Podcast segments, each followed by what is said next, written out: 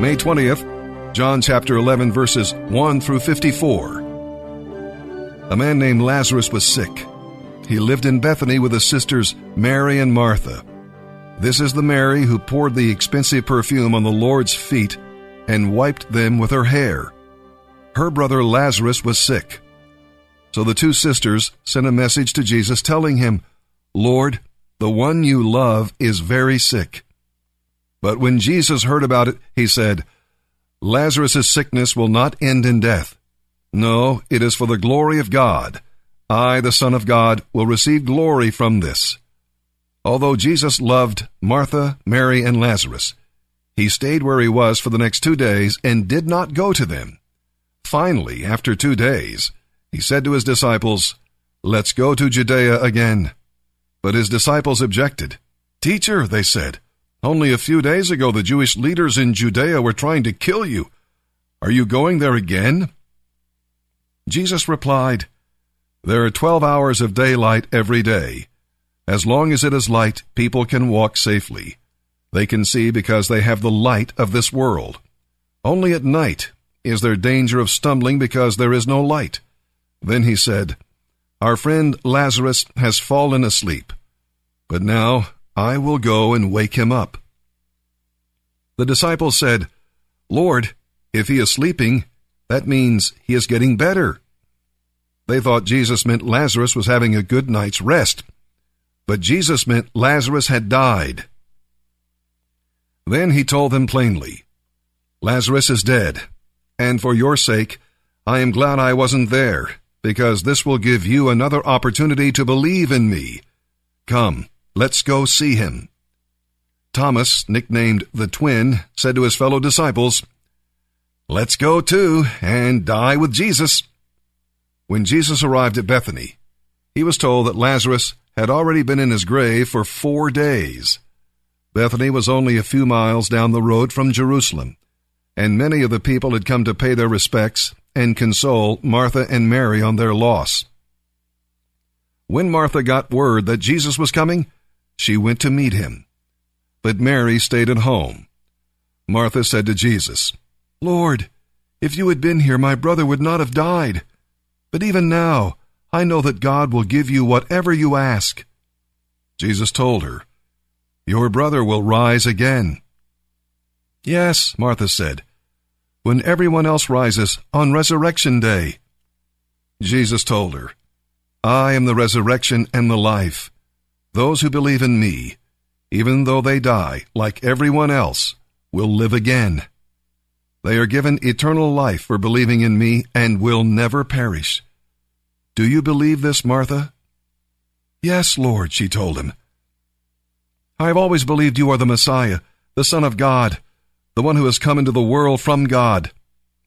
Then she left him and returned to Mary. She called Mary aside from the mourners and told her, The teacher is here and wants to see you. So Mary immediately went to him. Now Jesus had stayed outside the village at the place where Martha met him.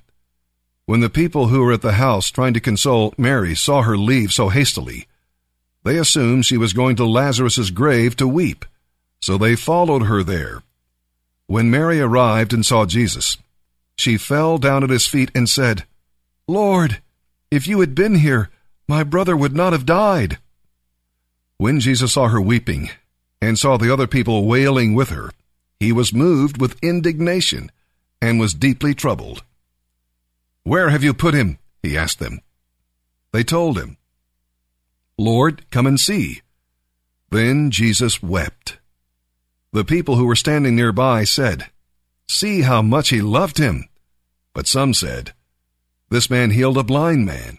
Why couldn't he keep Lazarus from dying? And again Jesus was deeply troubled. Then they came to the grave. It was a cave with a stone rolled across its entrance. Roll the stone aside, Jesus told them.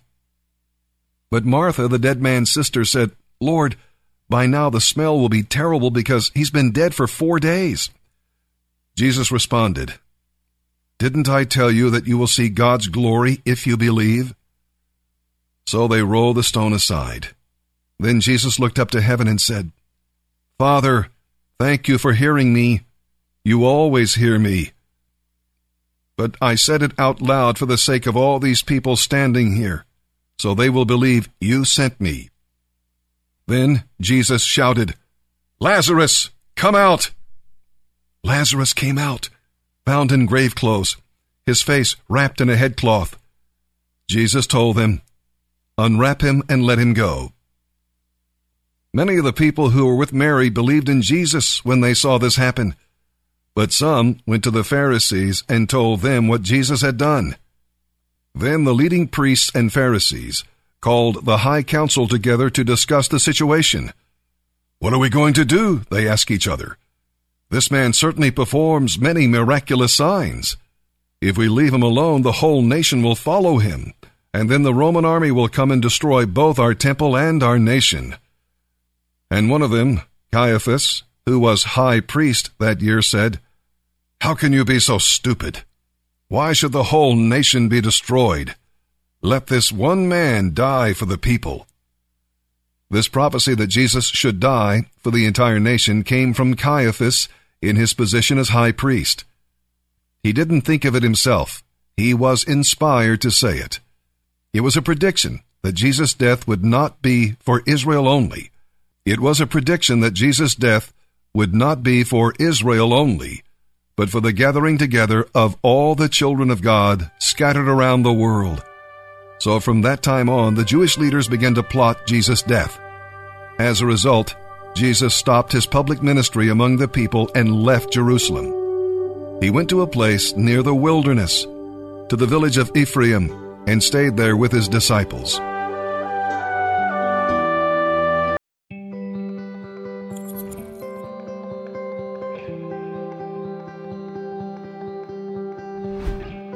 In ancient times, a king had his men place a huge rock on a roadway. He then hid in the bushes and watched to see if anyone would move the rock out of the way. Some of the king's wealthiest merchants and courtiers passed by and simply walked around it. Many blamed the king for not keeping the roads clear, but none of them did anything about getting the stone removed. And so it happened that one day, a peasant came along carrying vegetables. Upon approaching the rock, the peasant laid down his burden and tried to push the rock out of the way. After much pushing and straining, he finally managed. After the peasant went back to pick up his vegetables, he noticed a purse lying in the road where the rock had been. The purse contained many gold coins and a note from the king explaining that the gold was for the person who removed the rock from the road. You see, in life, every obstacle that we come across gives us an opportunity, an opportunity to improve our circumstances. And while the lazy complain, others will create opportunities through their kind hearts, generosity, and willingness to get things done. So see every problem as an opportunity and a chance to become better and to grow.